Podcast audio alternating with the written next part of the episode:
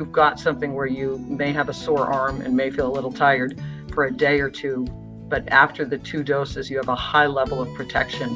And in time, I think that's going to help us move forward to resuming our normal lives.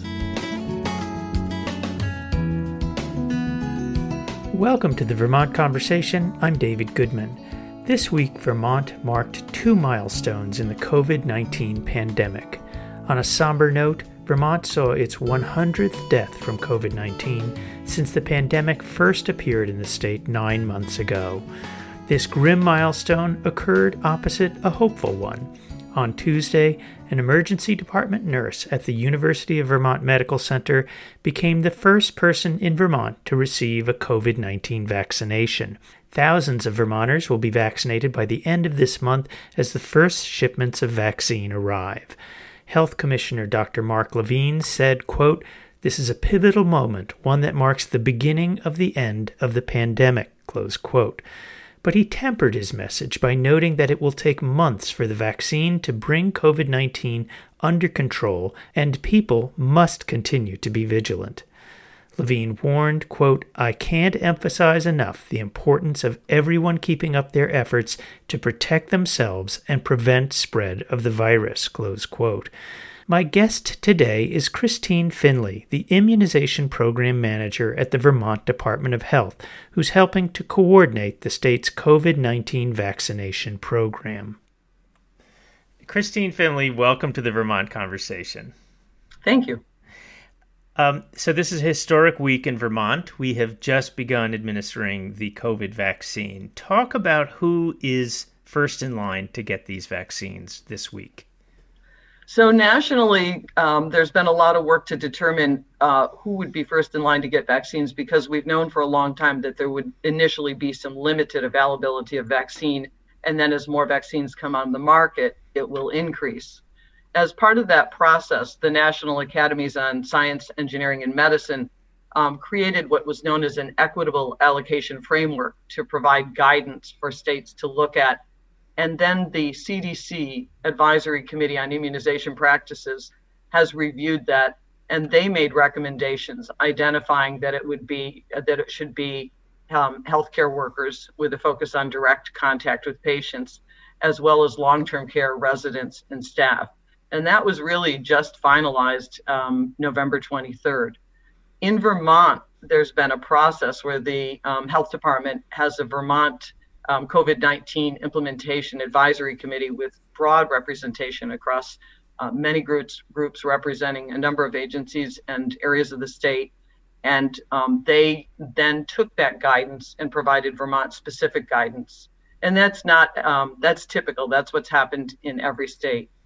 So in Vermont, and phase, what we call phase 1A or the first group, will be healthcare workers who are likely to be exposed to or treat COVID 19 um, patients. And the one of the first ones there is the long term care st- um, staff, but also residents are included in this. And that's partly because of the um, the toll that we've seen it taking on our residents, long term care facilities, particularly skilled nursing facilities. The next area that we're looking at is clinical and support staff that have patient contact in those settings that really are at high risk for uh, being in contact with COVID 19 patients. And that's those working in the emergency department, the ICU, or um, out in the community providing care to COVID patients. And also EMS frontline workers. And then also home health care clinical staff and caregivers and um, other health caregivers who have patient contact. And so a real focus is let's take care of those people that are in direct contact with our patients. Now, are all, so for example, with EMS, EMTs, uh, not all of them are alike. You have ski patrollers who are EMTs, and you have people running on ambulances in busy cities who are EMTs. So, do you distinguish between those? Yes, one of the things is um, through our emergency medical services division, um, there was outreach to all the groups to identify those who are active EMTs. But an active EMT could be somebody, for example, working on a ski patrol. Yes, in fact, in Stowe it often is. Um, does that make sense that that they would, you know, folks working in an outdoor setting like that would still be in that first group of of uh, or second group of people to get the vaccine? Well, let me say that oftentimes, if, if someone is an active EMT, they may be doing uh, ambulance work and ski patrol. Oftentimes, I doubt that they, they, you know, that it's only that. I think there was a decision that with each group you looked at, you could spend, um, you could really try and fine tune each level, um, and you have to look at what the ultimate gain is going to be by that. And so identifying active, I think, is um, what was determined to be the best way to do that and move forward. There's a lot of talk about equity in this process, that the people who are hardest hit by the COVID pandemic include communities of color, essential workers who are often from low income communities, uh, incarcerated people. How are you ensuring in Vermont that those communities are at the front of the line? I think that's an excellent question. And um, what we have is at the health department, we have a health equity and community work group that's been working on this. Some of the things that they're doing is convening listening systems, listening um, sessions with specific priority populations. They're visiting existing coalitions such as the Multilingual Task Force and the Chronic Disease and Disability Advisory Group and the Racial Equity Task Force to seek recommendations and feedback. Um, I know they're, I think they've already sent a survey to um, relative partners to try and gather some um, opinions and preferences about vaccines. Uh, I know they're working together with some, some uh, people that are doing research at the um, uh, University of Vermont College of Medicine.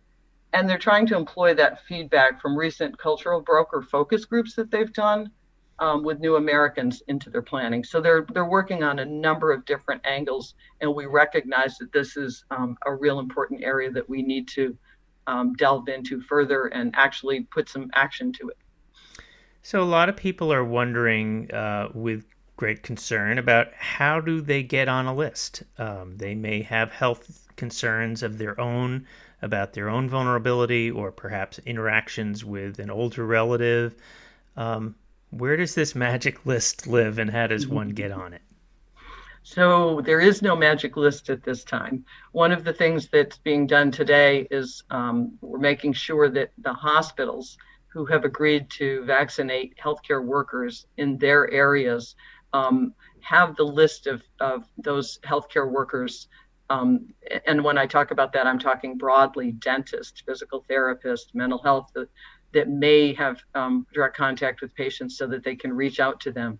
Once the vaccine becomes more widely available and we can move on to the next phase, um, we will be communicating that broadly. Right now, one of the things that hasn't been determined in Vermont is will the next phase that we focus on be the, the frontline workers or will it be those um, that are 65 and older and those less than 65 that might have chronic diseases. And the advisory committee on immunization practices on the national level is going to weigh in on this on Sunday. And we're looking to see some feedback. Probably um, we'll be moving through both of those groups because we anticipate a second vaccine coming onto the market and being shipped um, as early as this Sunday. Um, so uh, I would say stand by for communication. One of the other things I would say is that we're looking at um, trying to ensure that we can make the vaccine available at the venues at which people commonly seek vaccine or would be most likely to be able to seek it while while ensuring that we do social distancing. So we've enrolled um, pharmacies in the program, we've enrolled our primary care providers, and we're working through that to make sure that when we have vaccine, we can make it widely available. So generally, it's through your own healthcare provider. Is that the short version of how you get on a list? um,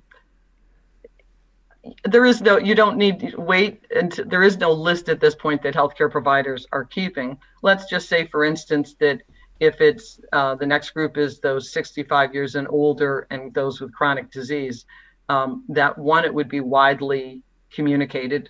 Two, um, open mass vaccination clinics meeting the social distancing and protection guidance would be likely provided. And um, you may get a direct um, communication from your primary care provider, but I can't speak specifically to what each primary care provider would do. Mm-hmm. So, um, now that vaccines are being given widely in the UK and are starting in the US, have we learned anything new about uh, the vaccines, how people are re- responding and whatnot that we didn't know a month ago? I think the one thing that we've learned is that um, for people that have had a severe rea- allergic reaction in the past and are, um, it, there's the two cases that we saw in, um, in the UK where two patients that did carry EpiPens and had had a severe allergic reaction um, had a response to it. And so that's being, of course, what you see in in the studies before it becomes available for use and then what you see when you open it widely to population you may see very rare effects that you wouldn't have seen. So this pfizer vaccine that came out this week was studied in about 44000 individuals which is which is pretty good. Um, and that's a that's a big study for that. But when you open it up and you imagine what we're seeing right now more rare pieces might come out I so, think one of the pieces I want to address with that, though, is there's been concerns based on um, all the stories in the news about, oh, if I if I have um, any type of allergic reaction, you know, what should I do? And the CDC made it uh, very clear over the weekend that um, you should proceed with vaccination if you have typical allergies where you've got a history of, you know, food allergies or um, a- animal allergies or latex that that's all okay. And they've provided some very clear guidance on that for those that are administering vaccines to review. So, what allergies are not okay?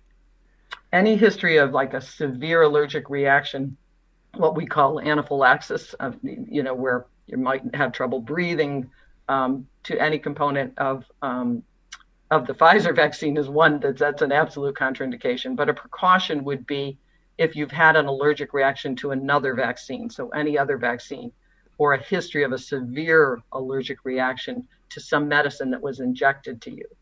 And so that's that that's a precaution and that's worth talking over with your doctor. So we're hearing that uh, the efficacy of these first two vaccines, Pfizer and I guess Moderna, is maybe approved this week.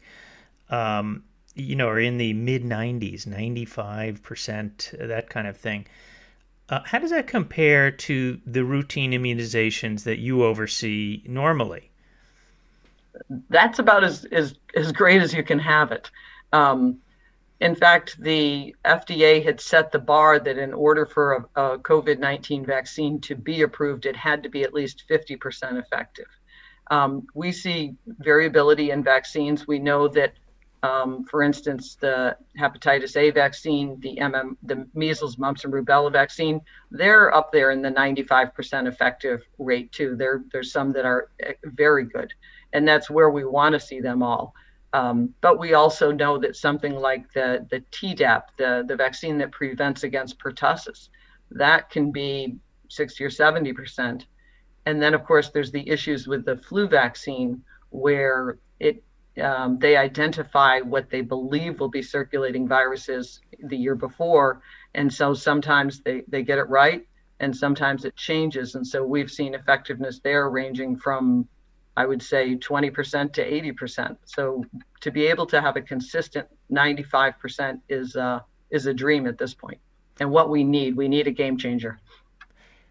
What is it about this vaccine that I mean that is extraordinary? It's basically just about everybody will, um, in theory, I guess, be prevented from getting COVID if they get this vaccine. So why has this vaccine been as effective as it has, given what you've just described that many vaccines aren't?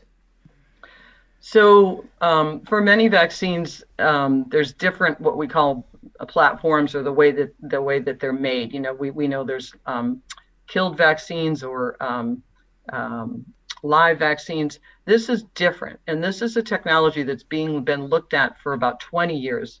But in but they there was challenges in how to keep it viable, how to make it work. And in the last 10 years, there's been technological advances as they worked on vaccines for Zika and Ebola and different things.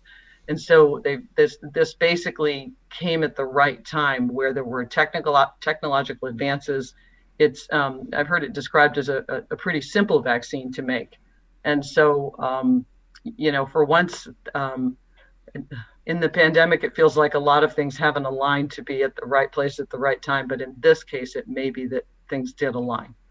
So, as somebody who's worked in this world of vaccines for many years, when COVID first uh, came to our shores and Vermonters started getting infected, what did you realistically think would be a time frame for when we'd be actually putting a needle in people's arms?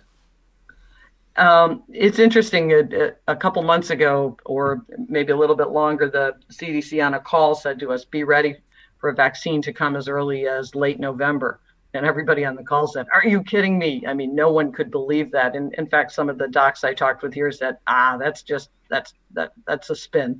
And so um, I have to say that many have had to come around because um, it's wonderful that we've gotten it this quickly. But it, it normally to bring a vaccine to market is is many many years. I think you've often heard they say that the measles, mumps, and rubella came in four years, and that was that that broke all records. So this is um, yeah, this is fortunate. Hmm. Um, let's get back to the nuts and bolts of this. What about people who've had COVID? Do they or should they be getting a vaccine? Yes, and that's a thank you for asking that because I think that's really important um, that people so it, it, what we want to make sure is that vaccination would be offered to persons regardless of whether they had symptomatic or asymptomatic um, infection. And part of the reason for that is uh, we know that we don't know how long people that have had infection are protected. And the data from the trials that have been done on the vaccine suggests that it's safe and efficacious in those persons that have had COVID. We're also hearing that uh, guidance that once you get a vaccine, you still need to keep wearing a mask and social distance. Why is that? Everybody's kind of hoping and praying that that's over. They get to rip those masks off and throw them in the trash. Maybe wash them, but anyways, um, part of it is that because, well, I think that we will see something changing in time but I think for right now, without an understanding of um, when it was studied, the vaccines were looked at does it prevent disease and does it prevent um, severe disease? One of the things that wasn't able to be studied at that point, but is being studied, is does it prevent transmission of disease? So, might there still be viral particles in, in your nose that you might be able to spread? That is under that is being looked at right now but until we know more, have more data on how it impacts the transmission of disease, and given the very um, severe situation that we're in right now, I don't think anyone's comfortable with saying throw it out. And besides, it's winter and it's cold in Vermont. It keeps you warmer. now, come on, Chris. They freeze those masks. We're about to find out the limitations of masks in winter. Um, if you're just joining us, we're talking with Christine Finley. She is the immunization program manager of the at the Vermont Department of Health. Um, when do you expect that all Vermonters who want a vaccine will be able to get the vaccine?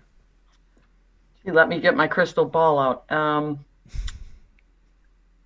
it will depend on the amount of vaccine that, first of all, let me just say what, what it will depend on we need to um, how many vaccines that we have available and the amount of vaccine that we have. And so we expect a second vaccine to come on the market um, or to be available probably by next week.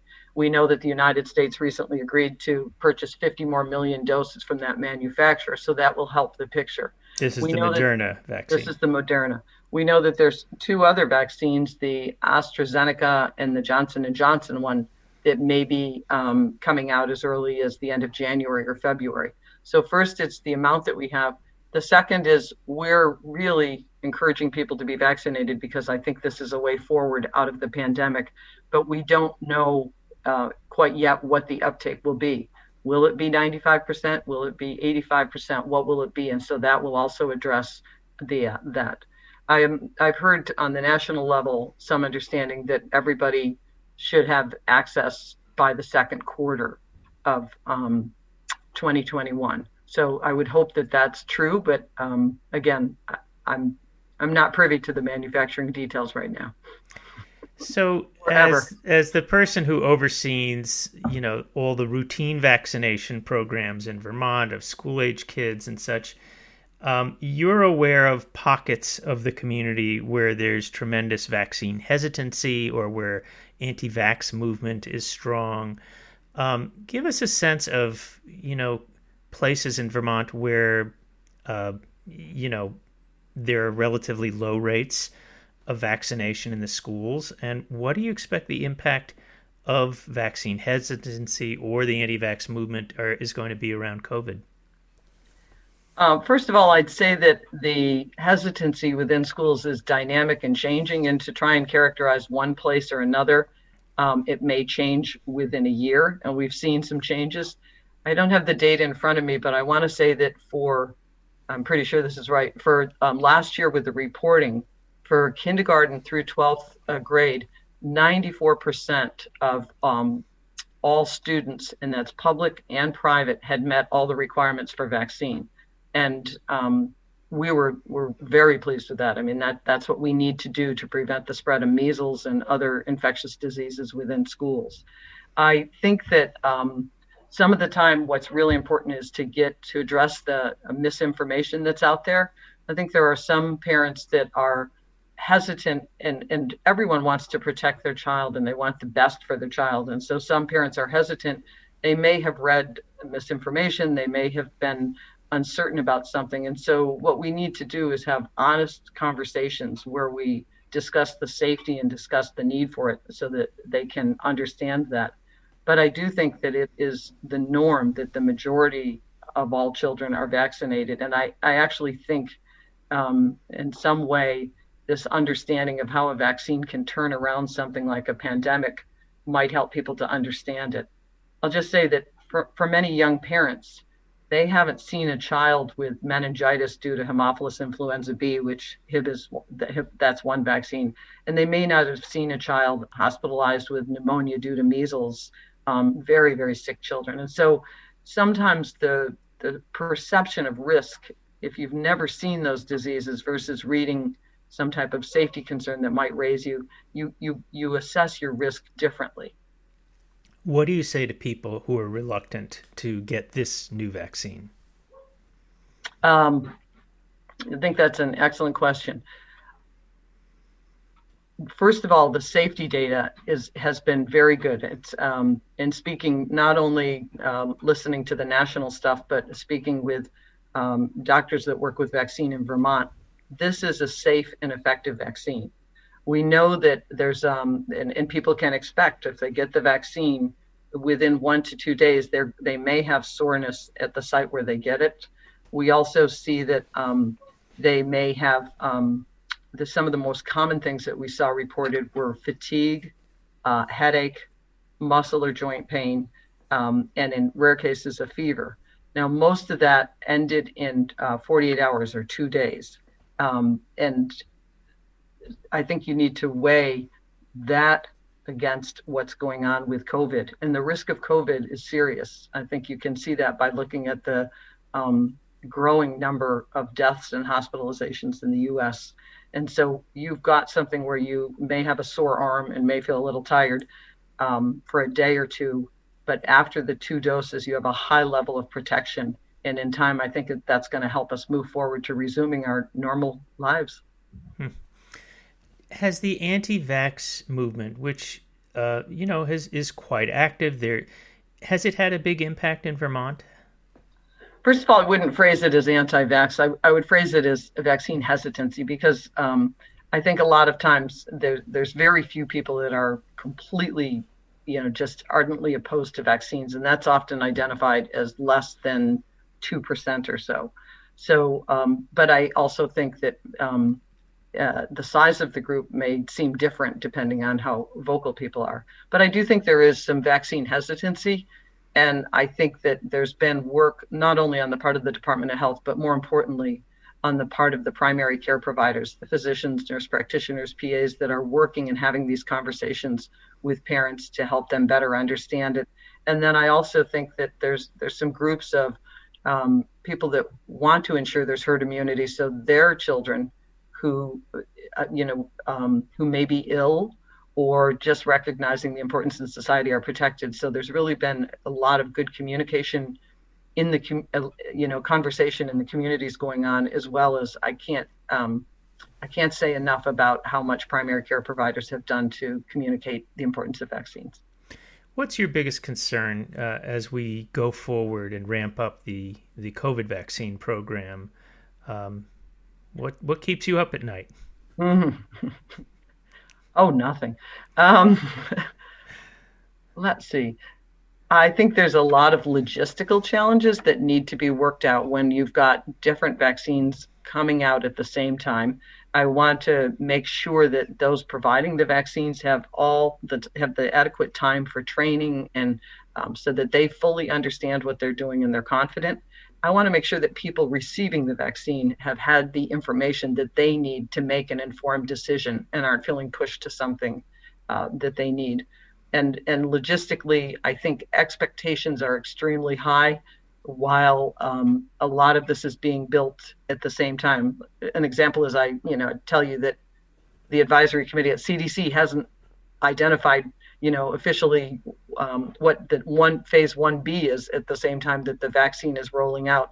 So I would ask for, um, I would say that you know, will there will be some bumps in the road. We are working as hard as we can to prevent those bumps, but but ask for people to understand that a lot is happening at the same time. Okay, well, Christine Finley, I want to thank you for joining us this week on the Vermont Conversation. Thank you, Dave. Christine Finley is the Immunization Program Manager at the Vermont Department of Health.